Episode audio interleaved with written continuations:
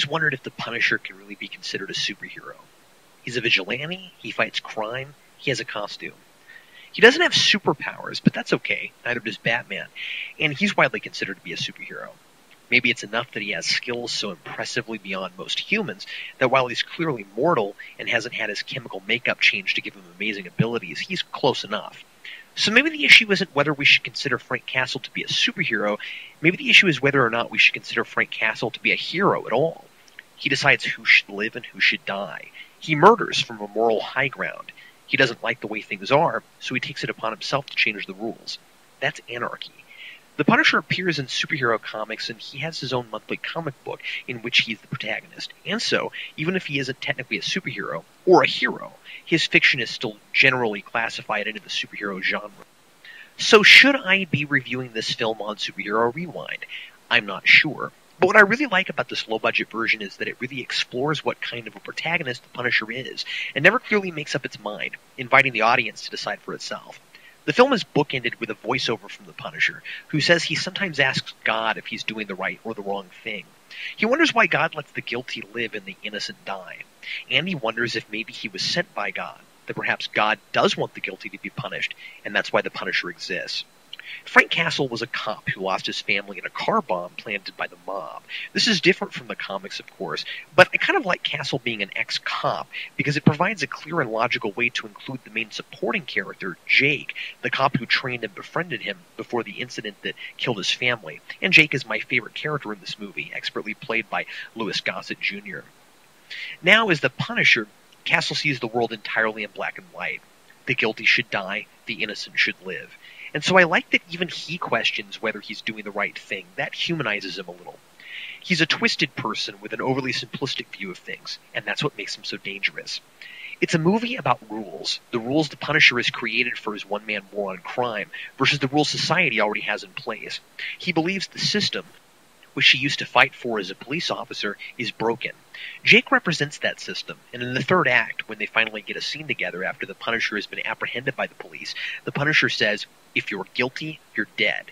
And Jake responds with, Courts decide who's guilty, not cops.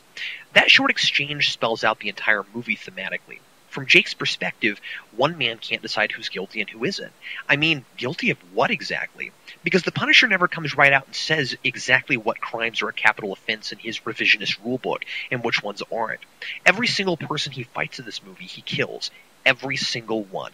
Are they all criminals? Yes. Has every one of them personally killed someone? I don't know. But we don't see every one of them kill someone on the screen. Since they work for an organization that kills people as a matter of course, including Punisher's own family, according to him, they might as well have. Well, that's just scary, isn't it? If you deserve to die just because you work for murderers and one person can just say you're guilty by association. But then look at it from the Punisher's perspective. The system couldn't save his family, and the people who killed them are still hurting other people's families. So what's the lesser of two evils? Let bad people get away with murder until you can prove they're guilty, or just kill anyone you personally know is guilty so no one else gets hurt? Now, obviously, I don't think the Punisher is right. And I certainly doubt anyone would really agree with his methods. But what's interesting is his psychology. He creates his own code and then he follows it to the letter. After a while, I found myself wondering if the director or the script would ever mess up and accidentally have the Punisher let someone get away.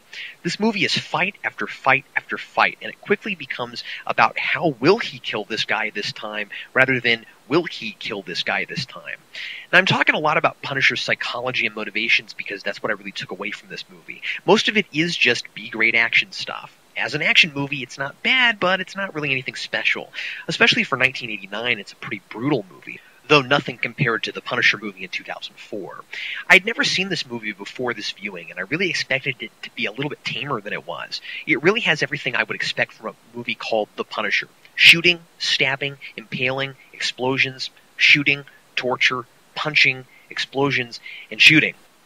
Though I have to say I didn't expect to see a guy get run over. Of all the violence, that was the one place I really kind of cringed. Oh, and a motorcycle. I would have expected that too. In fact, the only thing it didn't have was a skull on the Punisher's chest. I'm not sure why. Surely it isn't for the sake of realism. In a movie where Frank Castle's sidekick is a homeless boozer who rambles on about how he's a thespian, and Frank calls him by way of a remote controlled truck with a bottle of beer in it, I really don't think we have to worry about anyone balking over Punisher wearing a t shirt with a skull on it. The plot is simple, but the movie tries to trick us into thinking it's more involved and clever than it really is. The Yakuza mob kidnaps all the children of the other mob bosses in the city, holding them for ransom. Turns out, of course, they're not doing it for money, but for power. It's all a ruse to get the mob bosses all in one place, gun them down, and take over their territories. Conveniently, the only one who sees through this is Franco, who just happens to be the guy responsible for getting Frank's family killed. The only thing I really like about this plot is that this all happens because Frank has weakened these mobs a lot in five years, so it's inadvertently his fault it's happening. The idea being that no matter how many terrible people you kill, there's always a stronger, worse one that you haven't gotten to yet. This, among other things, makes it personal for Frank. The Punisher isn't just involved because his name is in the title. He's directly connected to what's happening with the mobs. On the other hand, the reason he survives every giant gun battle, knife fight, chase sequence, and torture scene really kind of is because his name is in the title. No real credible reason is given for why the Punisher is so good at what he does. Now, sure, he's completely devoted to it. He has his training as a cop, but ultimately, he looks like a really lucky guy who always gets out of tough scrapes, no matter how badly he's injured, because the script is written that way. The story, while a little typical, really challenges the Punisher because he's forced to see that things aren't as black and white as he'd like them to be. So maybe he thinks everyone in the mob deserves to be killed, but what about the children? He's forced to realize that they're not guilty of their parents' crimes, and he decides to rescue them. His code calls for him to protect the innocent, not just punish the guilty. But then what do you do about the son of the man who, at the end of the film, is about to run all the crime syndicates because the Punisher has inadvertently helped him eliminate all the competition? This kid is Franco's sole heir, and if he's left alive, Punisher will have to contend with him when he grows up.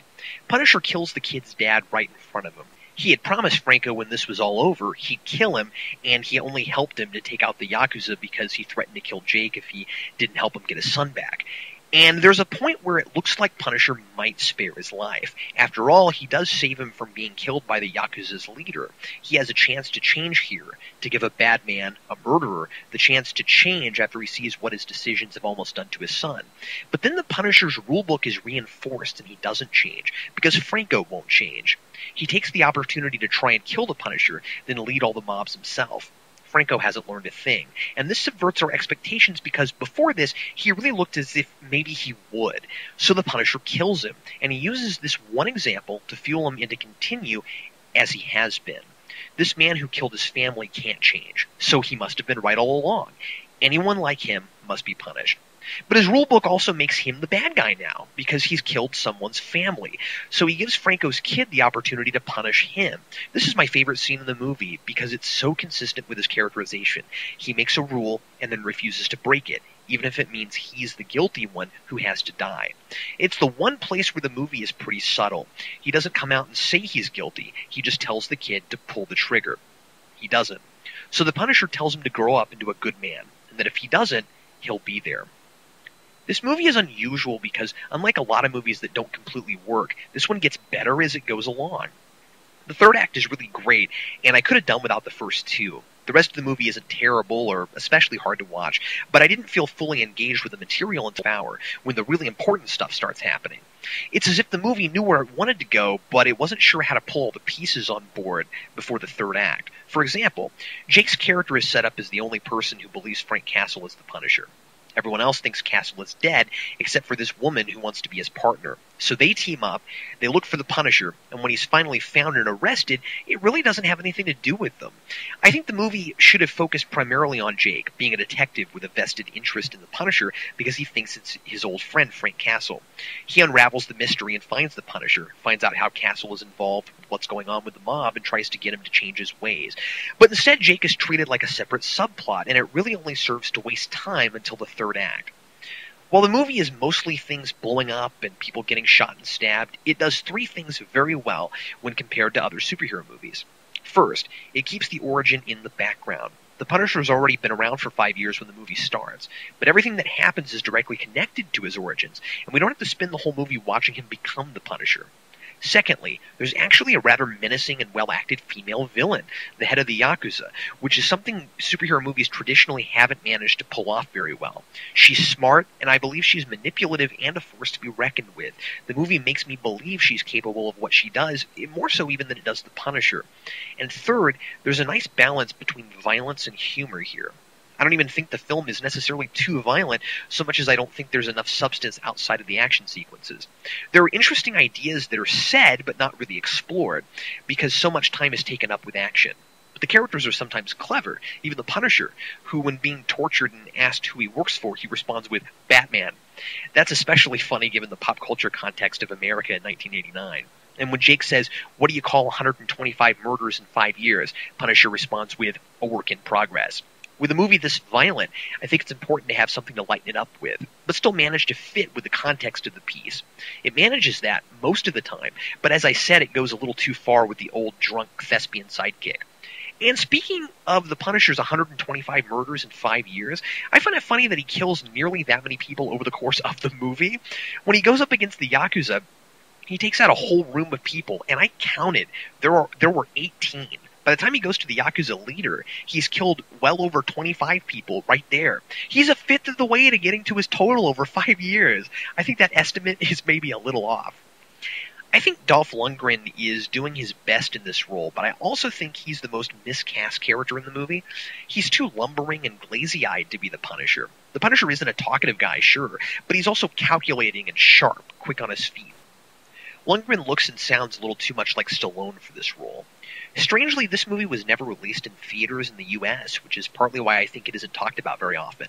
Its distributor, New World, was having financial problems and got it in theaters in most other countries except here in Sweden. It only has a 24% fresh rating on Rotten Tomatoes, and I think it's actually a little better than that. I'm surprised to say I think it's a little underrated. However, due to bad casting, inconsistent pacing, and too much action that doesn't serve the story, I'm going to give the 1989 version of The Punisher an even 2 out of 4. Ba,